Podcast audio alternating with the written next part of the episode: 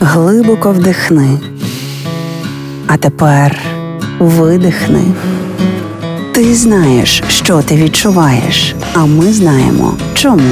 Програма Є мозок. Поради від психологів, як не зламати мозок об війну.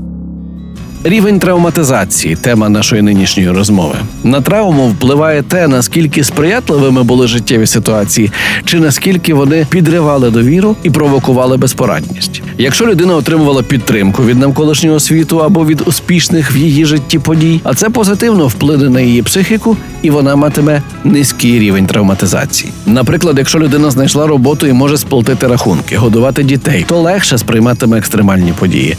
А психіка тих, хто не отримав такої життєвої підтримки, змушена переробляти набагато більше стресового навантаження, відчаю та безсилля. Це своєю чергою може закінчитися трагічно стокгольмським синдромом, безпорадністю, апатією або неможливості згодом увімкнутися в нормальне життя. Застерігають психологи. Фактори, що впливають на рівень травматизації, спеціалісти поділяють на зовнішні та внутрішні. Зовнішні це події підтримки в житті, змога отримати емоційну і фізичну опору від інших людей, збереження звичних сфер життя, нові можливості та інше. Якщо людина зіштовхується з байдужістю навколишніх або агресією, відсутністю можливостей, а з розривом емоційних зв'язків з людьми, це поглиблює травму. На вирішення питань множинної кризи витрачається більша кількість енергії. Внутрішні фактори це ставлення до себе, вміння приймати обмеження, ставити нові задачі в зоні найближчого розвитку, розуміння своїх особливостей.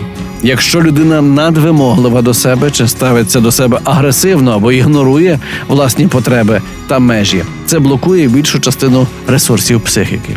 Ми можемо вплинути на те, як ми поводимося зі собою, і можемо помічати в межах життєвих подій ті, на які варто опиратися.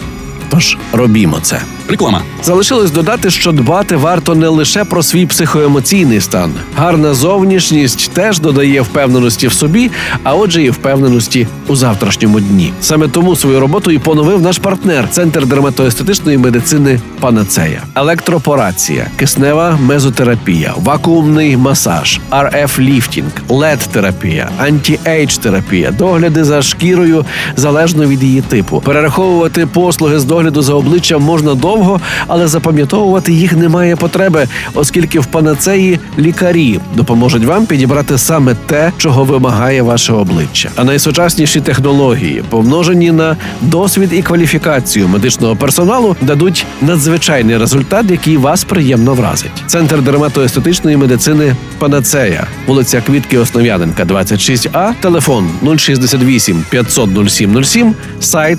panaceia.com.ua. Реклама.